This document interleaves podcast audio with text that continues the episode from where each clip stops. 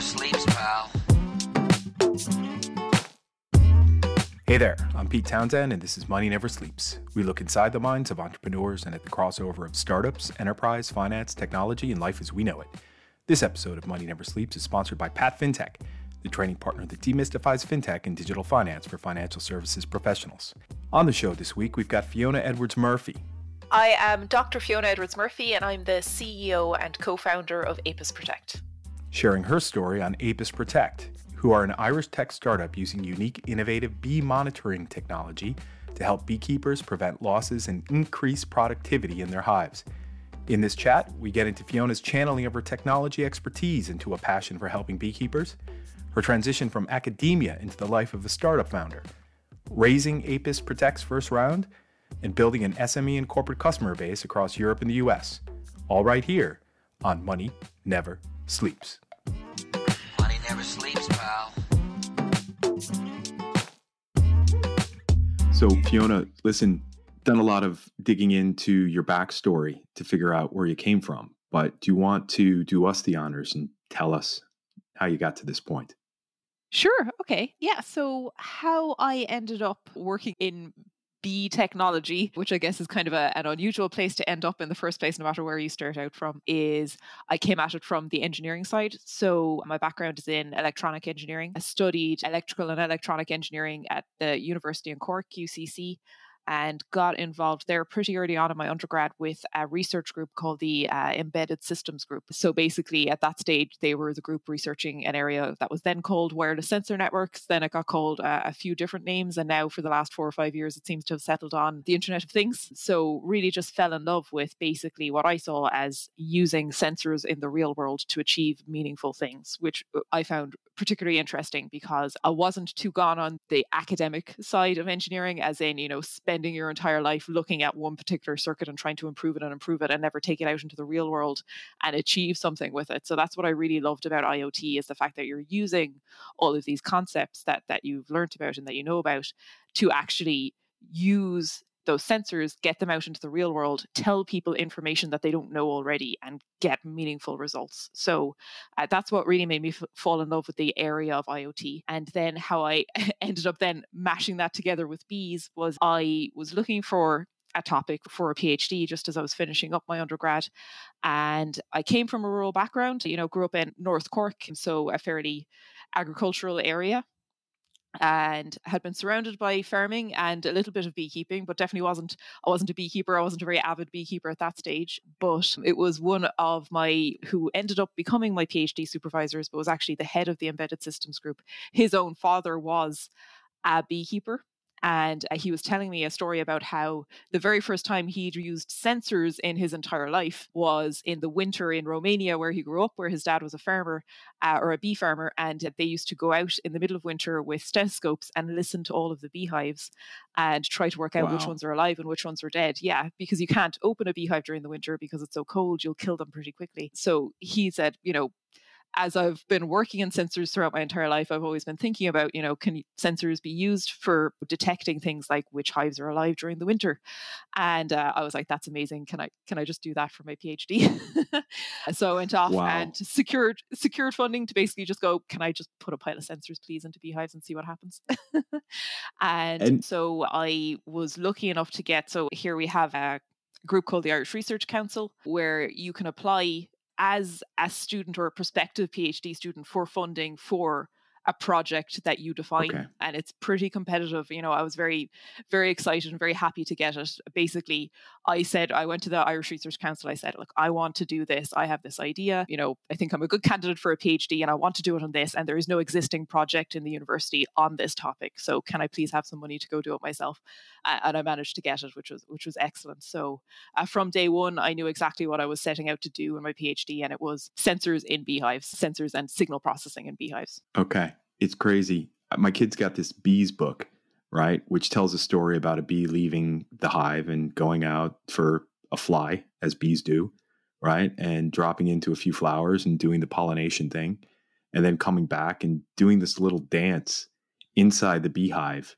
And the shape of the tracks left behind the bee indicate the path to get to the to the flowers, right? That was just And it's a true story, apparently, not about that specific bee, but about the science of bees. And I just found that fascinating. Was any of that kind of, you know, the science of bees really, did any of that fuel your interest in this?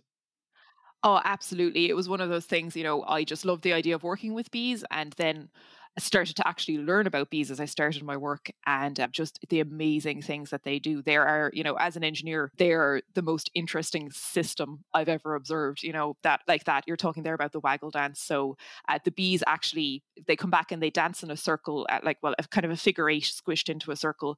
And the frequency that they wiggle their, their bums at tells you how far the flower is from the beehive and then the angle that they do the eight at tells the bees what direction they need to go when they leave from the beehive so they're you know doing you know a circular coordinate system you know and they've been doing yeah. that for millions of years millions of years before we even thought of that that you know the bees are out there doing it or how when uh, the, the queen is coming to the end of her life inside the beehive so obviously there's only one queen in the beehive the hive starts to raise new potential queens so there's lots of little queen eggs and they start to make this really crazy noise. So we all know what the sound of a bee is. It's like buzz, buzz, buzz, buzz, buzz. But they start to do this thing, and you should definitely look it up. Um, called um, tooting and quacking, and it's a piping. So tooting, quacking, and piping are, are the three words um, that describe it. And they start to make this noise. So when the new queen emerges from her cell, basically she has to fight the old queen and that decides who gets to own the beehive and who has to go away and build a new hive somewhere else and take some of the bees with them from the colony.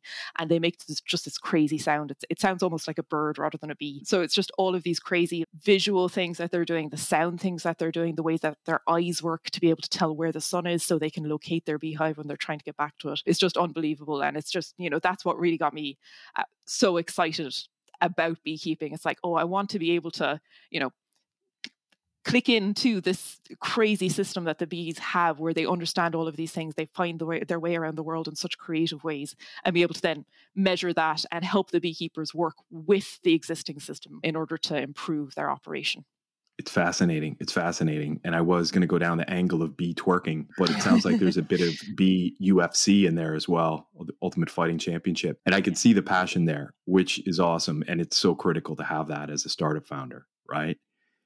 Absolutely. Can you tell us about the Apis Protect business today? What's the elevator pitch, right? What's the, you know, and maybe the state of the union as well? uh, sure, yeah. So um, I co-founded Apis Protect back in 2017. So we've been out there working with with beekeepers now for almost four years, and really, what we found to be the most impactful thing that we can do with this kind of technology is to help beekeepers reduce losses and increase productivity in their operations. So, uh, the beekeepers that we work with, um, primarily at the moment in Apis Protect, are pollination beekeepers and and also honey producers. But really, it's the pollination beekeepers that we kind of designed our original product for, and it's all about getting technology into beehives and using that technology to help beekeepers identify where in their operation uh, they should use their materials, their labor, and their transport most effectively. So basically, sensors out into the beehives, collect data, tell beekeepers, okay, here's a, a hive that's 200 miles in one direction that needs your attention right now, and here's a hive 200 miles in another direction that doesn't need your attention. So don't waste your time, don't waste your resources out there. And can I ask, just out of curiosity, how big is the market in the sense of like beekeepers? Uh, I know Pete has family members and he's talked about it before, but I know very little about beekeeping yeah, it's it's a pretty significant market. I know that when you're when you're I guess not involved in the business of beekeeping, it kind of just happens around you, and and, and lots of people are, are unaware of it. But it's a it's a huge industry. So that the honey industry globally is valued at about three billion dollars. The pollination industry right now is valued at about one billion dollars, but it is growing pretty rapidly. That's that's the really new and the emerging part of the the beekeeping business. And just a bit of context around the, the almond pollination event in California, because that's really the area that created the pollination industry industry. So there are, so in California, they produce about 80% of the almonds in the world. And there's kind of, a, I think, a roughly five county area in California where all of those almonds are produced. There's about 1.3 million acres of almonds there. And in order for those trees to produce any almonds at all, they need to put two beehives into every acre. So that's two beehives into every acre, which is 2.6 million beehives. And there are only about 2 million beehives in the commercial beekeeping industry in the USA. So you can see there that, that you know, the reason why this pollination event in almonds has, has grown so rapidly, it's become such a lucrative thing for beekeepers because even if they successfully deliver every single beehive to almonds, which is a very difficult thing to do, there's 600,000 hive shortfall. So that leads to, you know, beekeepers are paid upwards of $200 per beehive just to deliver their hives to California uh, for two weeks, which is, you know, that that's almost, you know, double the honey revenue that you can get from a single beehive in a year. It's amazing. And I saw in the CNN piece that they did on Apis Protect a reference to $181 billion of agriculture, more or less, revenue per year that is dependent upon pollination, right? So there's a much bigger thing at play here. Yeah, absolutely. So the the the amount of pollination that today is captured as in is paid for by growers is you know a fraction of the value that pollination actually does create for those farmers. And uh, what we're seeing as well at the moment is the awareness of pollination and the importance of pollination um, is spreading into other sectors. So you've got the almond guys who know all about it because of how fundamentally important honeybees specifically are biologically to, to almonds. But then when you go into other crops, so when you think about crops that aren't specifically honeybee dependent, as in they will create their fruit without a honeybee. For example, strawberries. So a strawberry plant will produce strawberries if it's not pollinated by a honeybee. But if you introduce honeybee pollination to a strawberry farm, you can increase the value of that crop by, I think it's about, it, it's the guts of 80% over polytunnel crops, and then it's about 50% over open field uh, strawberries. So, you, you know, we're seeing this awareness moving into other grower sectors where, you know, if you want to really level up your operation, if you want to dramatically increase the revenue from your farm without having to increase the size or change the crops that you're growing, you're talking about getting your crops to be more effectively pollinated. And, you know, that can be really easily achieved using just putting honeybee hives into your farm you know and there's other crops as well that it has a huge impact on and it gets really interesting when you get into the biology of it. For example uh, pickles and cucumbers one of the biggest deciders in you know the, the value of a a pickle farm or a, a gherkin farm is how straight their cucumbers grow. And what decides whether or not a cucumber has a bend in it is how effectively the flower is pollinated. So if you if you pollinate that flower really thoroughly, you're going to get a dead straight cucumber. If it's not completely pollinated, it's going to bend. And if it's bent, then you can't put it into a jar because it's not straight. It, you know, you'll fit less pickles into the jar. You know, you, uh-huh. you start to ah. think about these really wow. tiny things that can completely change how much money you get for a crop. And a huge number of them are linked back to pollination. All right, you're doing well here, Fiona, because I love almonds. I love avocados. I know that are yep. important as well, and pickles. I've been, yeah. my wife got me a pickle jar a few years ago, and I haven't been able to use it because I haven't been able to find the proper organic cucumbers to make pickles with. But now I feel a bit more educated to go out and, and renew that determination to get it done. Oh yeah, I was just going to mention that. I mean, like when we get into the crops that are dependent on pollinators and particularly bee pollination, it is a lot of the most nutritious, you know, uh, dense calorie and nutrition dense foods in our diet. You know, you're talking about nuts, you're talking about fruit, you know, uh, blueberries, cranberries, like that, avocados. So, you know, I, I think I've mentioned before, I'm a millennial, so I think almost all of my diet is dependent on bee foods. yeah, you know, my avocado. No, I'm with you. I'm with you. I'm with you. And and the the the Townsend family honey, which I'll talk about in a minute, that's gone. It it's it's all gone. I don't have any of that left, but I do have plenty of almonds and avocado in the in the house. I'm thinking about the business as it is today, right? Apis Protect, the product, is looking after 20 million bees. Is that correct?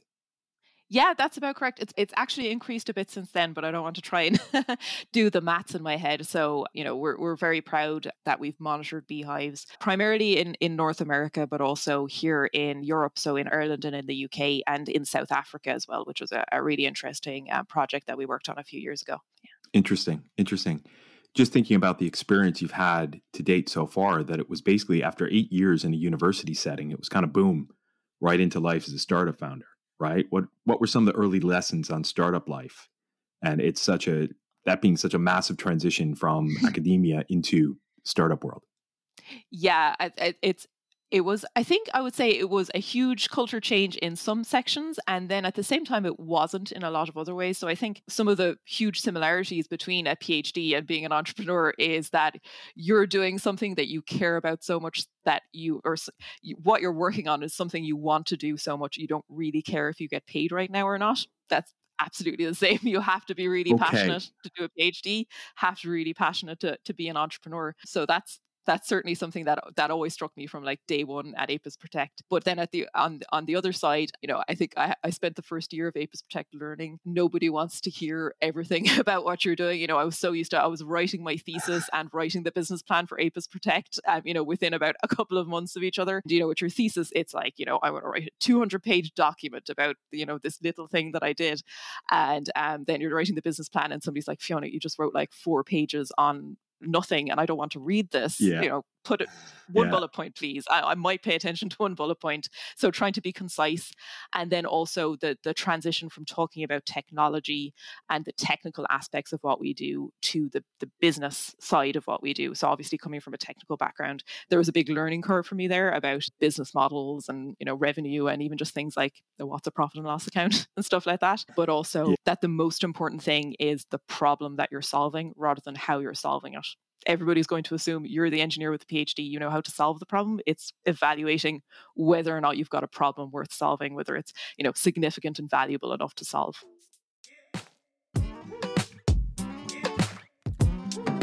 This episode of Money Never Sleeps is sponsored by Pat FinTech, demystifying fintech and digital finance for financial services professionals.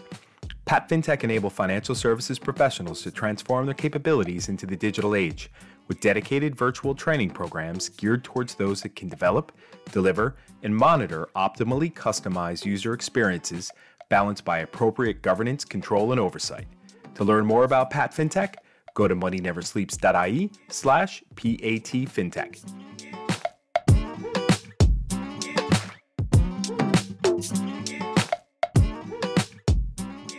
And I was I was going to ask, was it difficult then? I suppose in terms of you talked about trying to condense it into something for people to understand, especially when you're going to raise money. It's it's incredibly niche, but obviously, having talked to you now, I understand obviously the market and the opportunity. But at the same time, I'm sure there were a lot of people you talked to who couldn't get their kind of head around it. Yeah, yeah, definitely. It's it is it's a difficult little um, niche to be in. In that everybody loves bees and everybody gets excited about bees, but it it's sometimes it's a little bit of a challenge to be taken seriously because like that people aren't aware of how big of an industry there already is, how the industry is going to continue to grow, and how fundamentally important it is. So that is something that I always have to to pay a good bit of attention to when I'm doing things like pitch decks and stuff like that. Is getting the size of this opportunity across very early on, and that yes, it's fantastic that we have all of these, you know, sustainability impacts and like, you know, it's it's very good for biodiversity and you know, access to pollinators and supporting the food system and stuff like that. And that's all great. But there is a, a proper viable business opportunity. We're not just taking the CSR boxes, if you get what I mean. So th- that is really important. And um, you know, having like that having the dynamics of the almond industry ready to go in my head all the time that's really important because people kind of sit back and go oh wow. You know when you start multiplying all those numbers together it becomes oh yes that that's very serious. And that's just one thing that they do in the year you know that's literally that's february. What can they do for the rest of the year?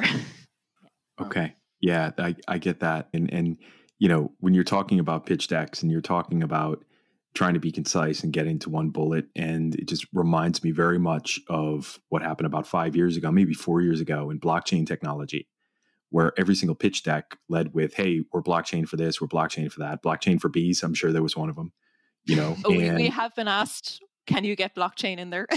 of course, of course. It's the, it's the last, know, it's the only buzzword we're missing, I think. I know. I even like the, there's uh, the, the, place where I get my coffee, Moyee Coffee. They're wonderful. It's fair trade coffee. They originally started with a blockchain hook on their packaging and on their story. And then they were kind of like, well, you know what? We probably don't need this anymore. And most people who are, don't know what it means. So let's just pull it out of there. But definitely learn that lesson the hard way with working a whole bunch of startups where it was just, okay, we're AI for this, we're machine learning for that. I'm like, no, no, no what's the problem you're solving? Just like you said what's your value proposition right? So yeah. kind of i i can i could feel that pain in coming out of you know the four pages or the 200 pages. How did that work, right, with investors like Atlantic Bridge and Finistere in terms of converting your academic mind already en route to becoming that business mind, so passionate about what you do, and then pitching it as an investment worth making for them?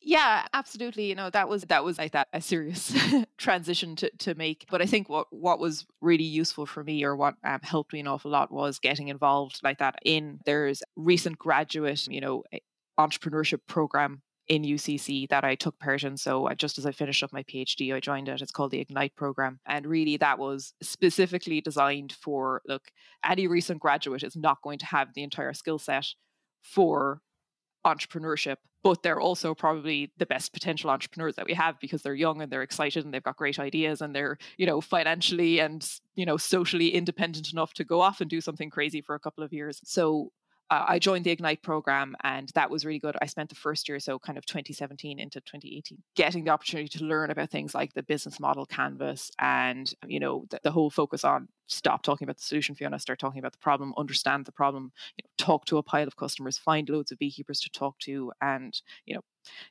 get them excited about the product, understand what they want out of a product, because that was another really important learning point. Like I'd spent a lot of time during my PhD trying to solve very complicated beehive problems. Like, can we detect these really specific diseases that are really like scientifically and academically interesting? Whereas when you talk to beekeepers and you say, look, you know, what's the biggest problem that you want to solve? And they say, I, I have way too many beehives that starve to death.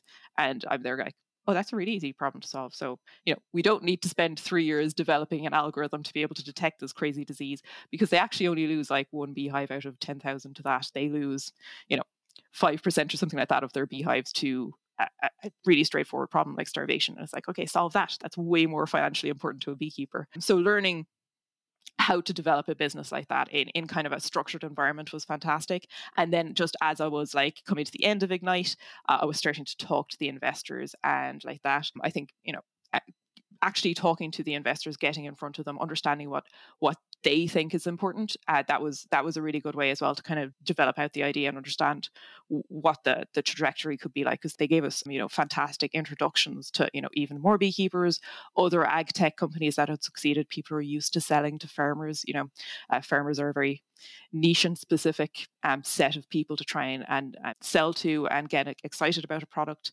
It's not um, as straightforward as coming up to them and saying, look, if you invest in this technology, it's going to create this much value. Any B2B proposition is, look, I'm going to charge you X and you're going to receive 3X at the end of the year. Whereas in, in agriculture and for farmers, you know, investing X is often gambling their entire year's margin, you know, or it could be.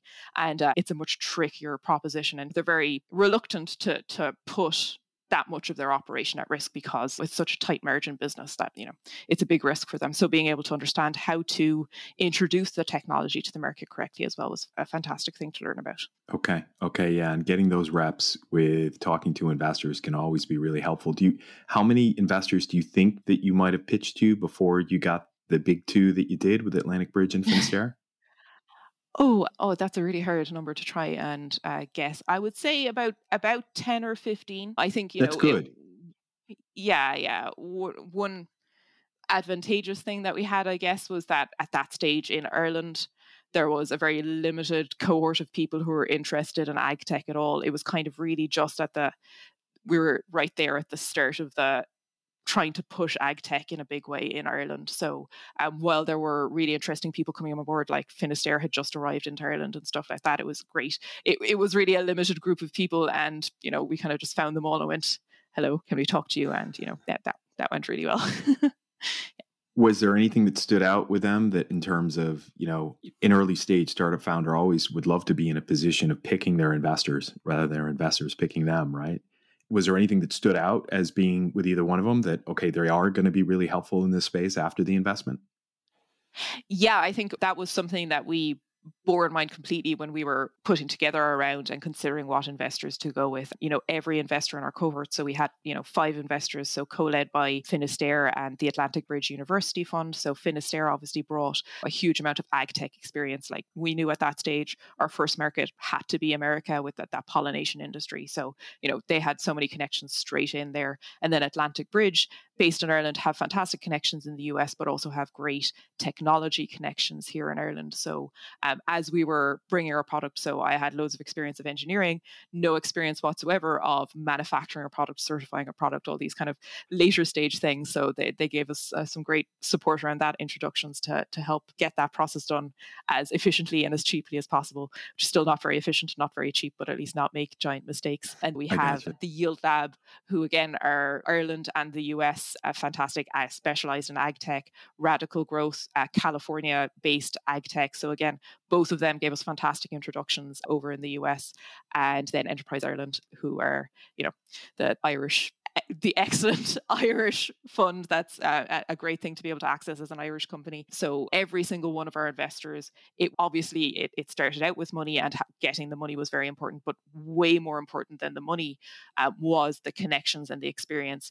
Being able to build a board um, that had experience of growing an ag tech product, scaling an ag tech product like that, even, you know, being able to understand what we should be saying to our beekeepers like that. Our team is very academic. So sometimes we go off and we start building products. We rate the size of the colony. So one of the most important things to know at any given time is, is the size of a colony. And we had an algorithm that could calculate it to like 97 or 98% size. Uh, versus as big as a beehive can get.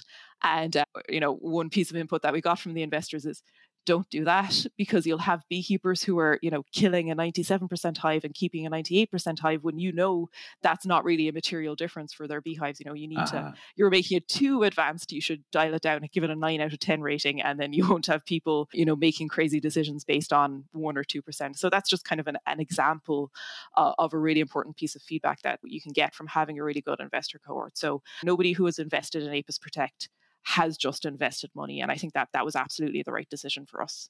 The, this all, all just sounds like it's, well, uh, it's early days. Obviously, you're four years in, right? To what's going to be a, hopefully a, a long lifetime of a business. But it sounds like it's all happened the way that it should so far. Is that a the way you'd hope. Yeah, well, in the way that you would hope. yeah, no, because no, and just just to back that up for a second, just to back that up for a second, it's like, well, yeah, you want to be able to pick your investors. You want to be able to put investors on your board that are actually going to be able to help and have strong connections in the market that you want to go into and that can actually offer counsel and advice and connectivity to your core value proposition and what sits behind that in terms of your infrastructure. And it sounds like you've done all of that right, is what I'm saying.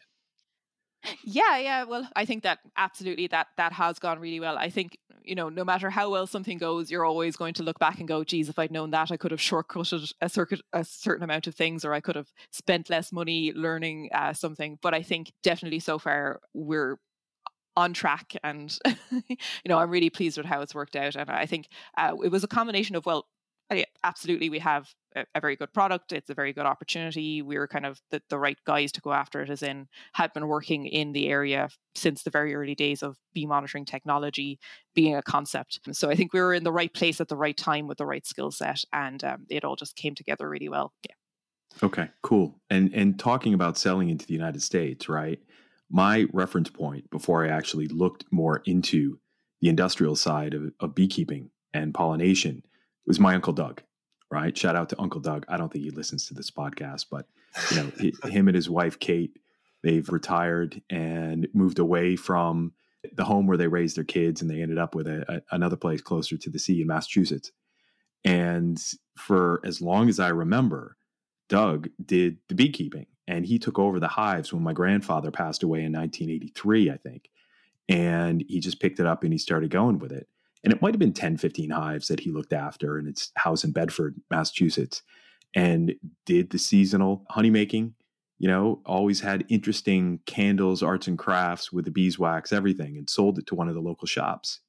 So when i first heard about apis protect i'm thinking about you selling to my uncle doug right? And i'm like well he's a hobbyist. You must have to sell to a lot of them. And you know stupid me then then doing a bit of research and figuring this out and saying okay now, the the big, you know, industrial beekeeping farms, as we call them, or as I'm going to call them, 500 up to 70,000 colonies that they're looking after, right? Those are big, big industrial operations.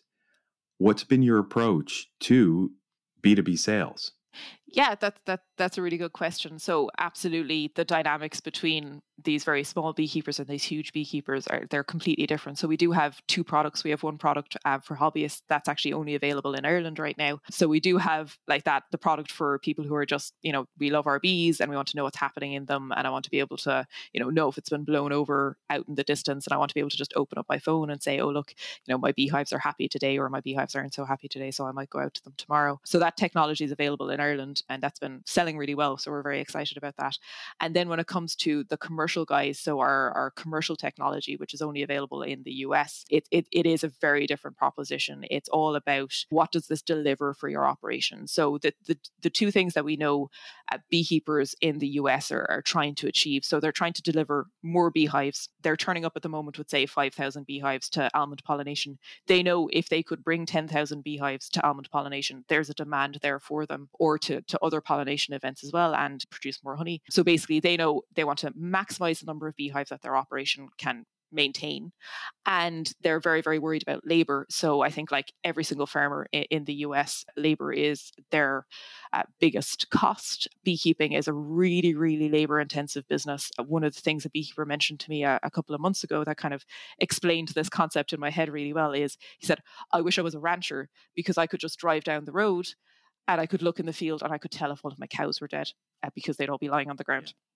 you can't tell what's going on inside in the beehive until you drive out to the beehive, put on your suit, open the box, spend, you know, five or 10 minutes rummaging around inside that box with thousands of insects trying to kill you and looking using quite a specific skill set that's very difficult to hire as well, using that skill set to understand what's happening and say, right, okay, it's all right. So basically, you could have spent 20 or $30 in labor just to find out that you didn't need to do anything and you didn't need to spend any money on your labor. Like that's that's the where they're starting from. So beekeepers right now, you know, without technology, what they do is they have teams of workers who just drive around, they drive around in loops, opening beehives, going, right, you know, that didn't need any work. About 20% of the time, uh, a beehive that they open actually needs some kind of attention.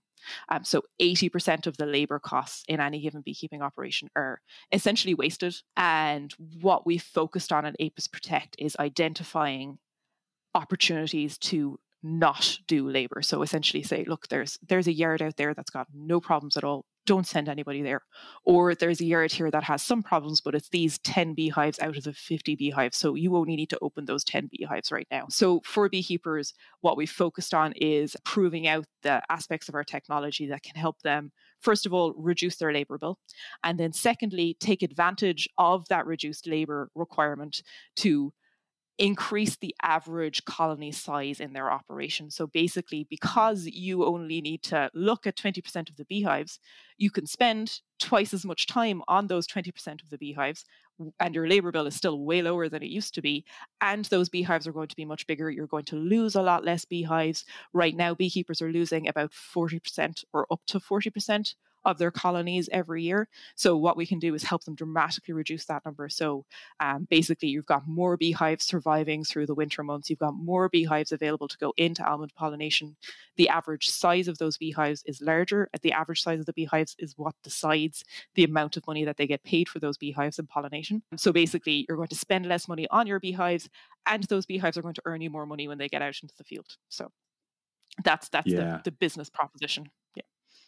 I love it. I love it. And it, I was talking to a startup founder today, very, very early stage, who I'd been mentoring for the last, I don't know, three months.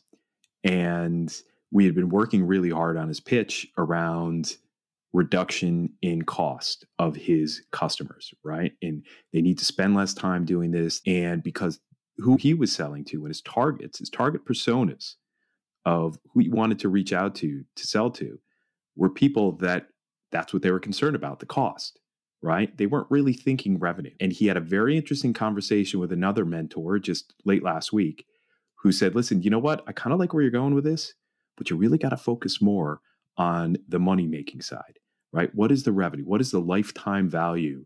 I don't even want to get into the unit economics of bees, right? Lifetime value and, and client acquisition costs for bees. But when you're selling to hobbyists, absolutely, it's less time, you know you're going to actually be able to focus on what really matters right? But when it's a big commercial operation absolutely you know it's spend less but make more and make much much more right? Is there kind of a you know on a uh, on a 60 40 70 30 split when you pitch how much of that pitch is weighted towards make more versus spend less that's that's a really good question. Yeah, absolutely. I think right now we focus, I guess, 70 30. So 70% on cost reduction and 30% on, on revenue generation. Because I think, like I mentioned earlier, you know, these are farmers that we're selling to, very tight margin business. They're they're very reluctant to take a gamble on a new technology. So we're trying to take it in a very kind of step by step manner. So one thing that we were doing to kind of smooth out or, or you know, kind of alleviate some of the stress about the idea of adopting uh, this new technology is in the first year that we work with a beekeeper, they can only adopt up to 200 beehives of, of our technology, which sounds like a lot, but you know, when you're an operation with 10, 20,000 beehives, that's tiny. So it's it's a step by step approach. And what we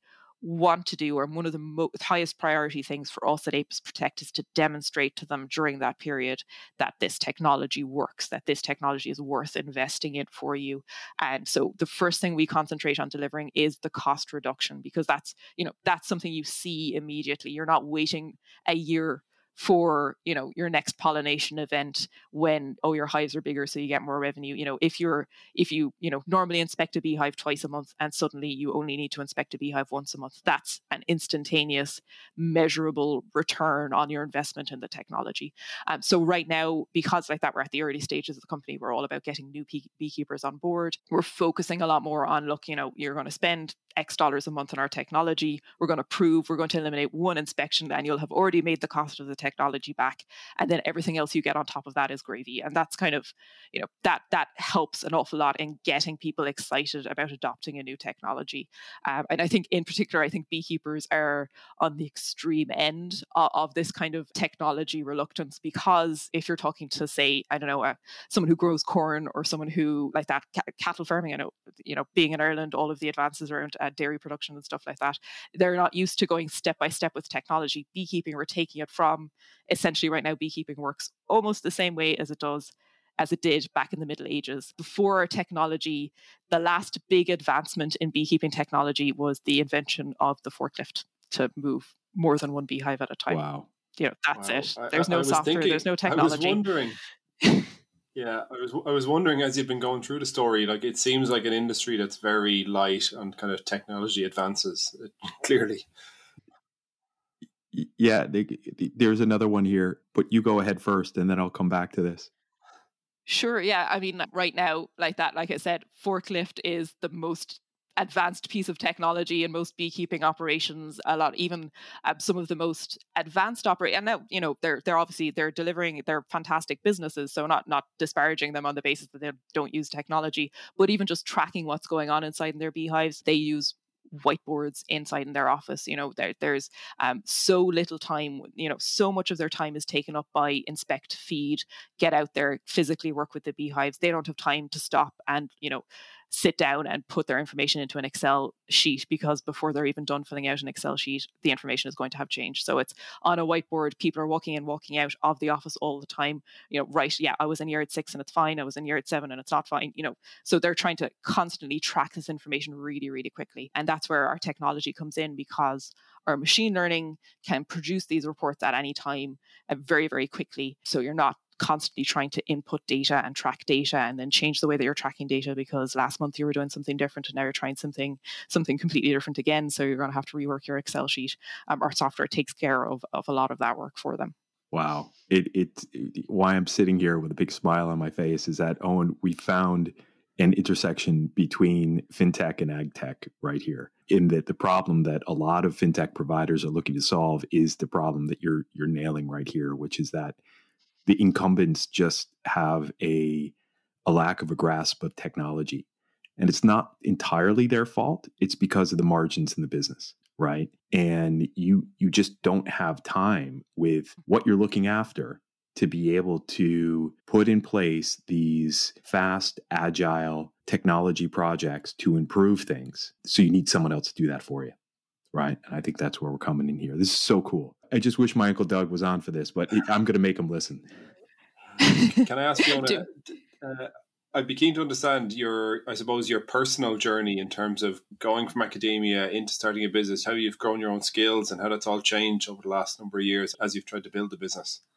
Oh yeah, yeah. My my personal skill set has changed uh, completely. So I think probably the biggest change for me uh, has been public speaking and communication. So at the start of APIS Protect, so back in 2017, when I was trying to join that that incubator I talked about, that Ignite, you had to give a I think like a two minute pitch to like two of the people involved in in Ignite, and I spent about a month freaking out about that. And I, I don't remember what was in that deck at all because my brain was just going, wow, wow. the entire time I was talking, I was just eh, unable to speak in front of people. Like I could, if, if I was talking in front of one person and I thought of it as a presentation, I would just clam up. So I went pretty quickly from there to like pitching in front of like 600 people in India within about 12 months. So, yeah, just kind of baptism of fire when it comes to public speaking. And then also, you know, like I mentioned earlier, the, the, the, the coming out of, you know, trying to be an expert in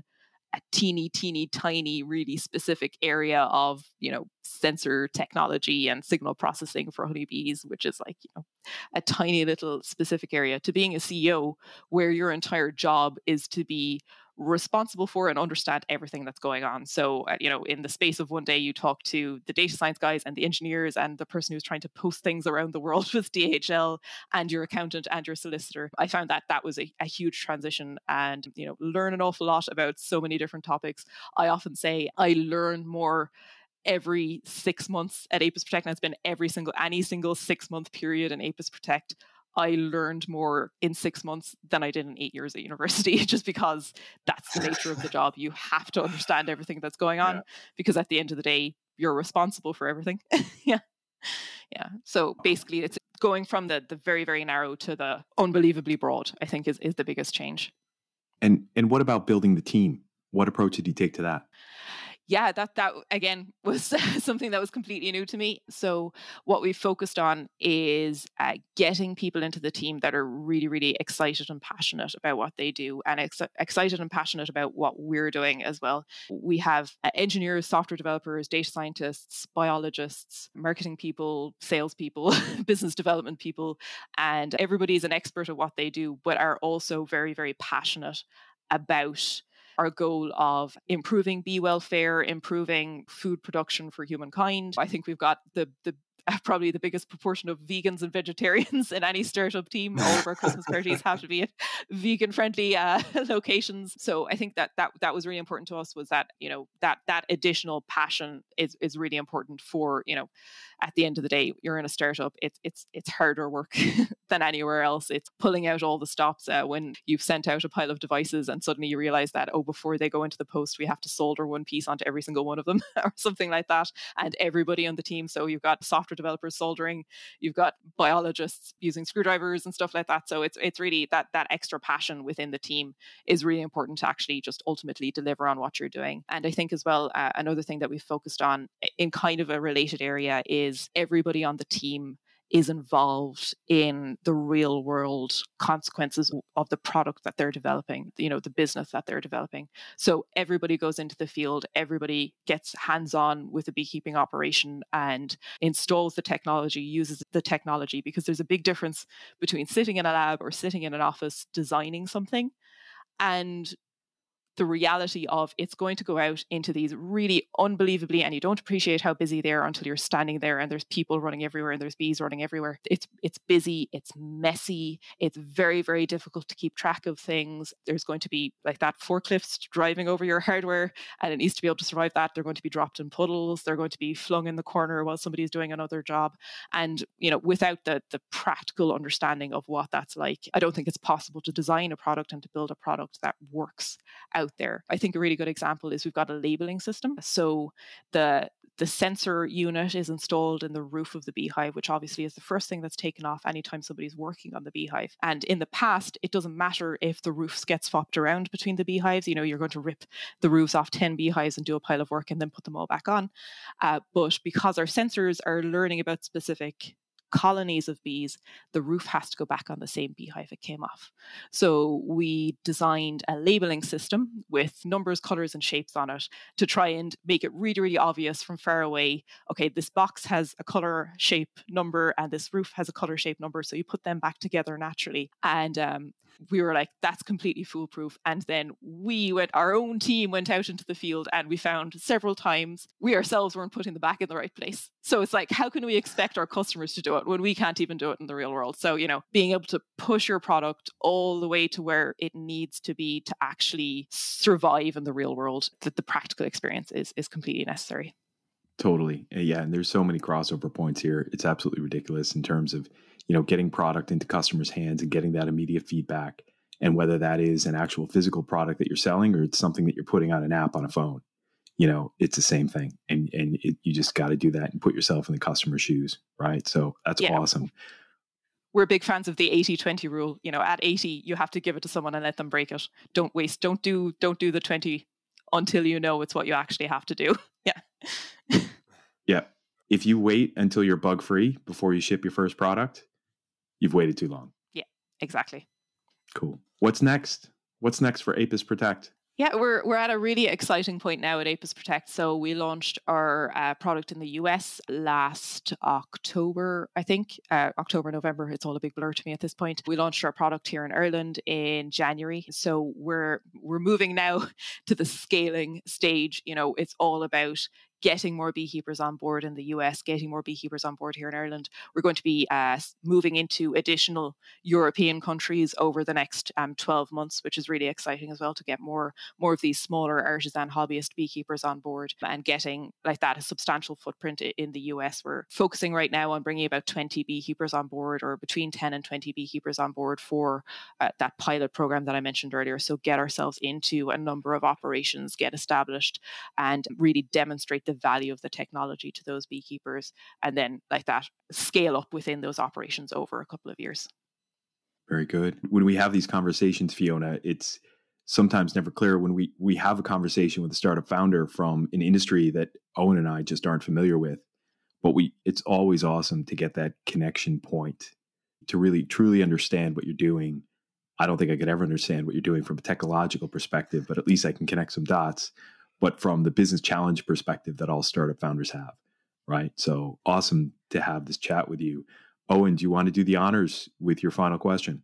Yes, I will, of course. And I, and I echo what Pete says. It's been one of the most informative uh, conversations I think we've had on the show in terms of understanding a, a market that I don't have any clue about you know, I, I, only watched like Bee Movie with my kids a few weeks ago. So I, I kind of had that in the back, back of my mind, you know. Yeah, I was like, I'm sure there'll be some reference. uh, but yes, I would like to ask, what is it people wouldn't expect to know about you? I think the one really, my always, it's always my my interesting fact about me in any kind of like that situation where you get asked. I know how to play the bagpipes, which is a completely oh. random Ooh. thing for from Cork to be able to do. Uh, so yeah, my family is a big bagpipe family, and like that, I um, learned how to play them when I was a child. Well, it's really impressive. That's awesome. If you go telling that to the majority of Irish Americans, they think it's completely normal for an Irish person to know how to play bagpipes because it, it's commonly oh, yeah, confused that the, the bagpiper at the Irish American wedding, right? Yes, um, yeah, yeah. So yeah, let, let's not offend your customers though. So, but we'll leave it at that. Uh, Fiona, thank you so much for coming on the show tonight. It's been absolutely brilliant talking to you. Really enjoyed um, it. And really looking forward to tracking you guys and seeing you just knock the ball out of the park over and over again. So thank you. Thanks so much, guys. It was great. That does it for this week, folks. And thanks to Fiona for opening up her mind to help us figure out why she does what she does. Links are on our website at moneyneversleeps.ie, so check us out online and subscribe to our Money Never Sleeps newsletter as well. Also, thanks to Conan Brophy from Create Sound for mixing and editing this episode. Conan is an excellent media man to get in touch with when you're thinking about launching your own podcast. As for me, I'm the founding partner at Norio Ventures, and I'm an early stage startup advisor and investor focused on fintech and digital assets. If you'd like to talk to me about your business, drop me a voicemail on moneyneversleeps.ie.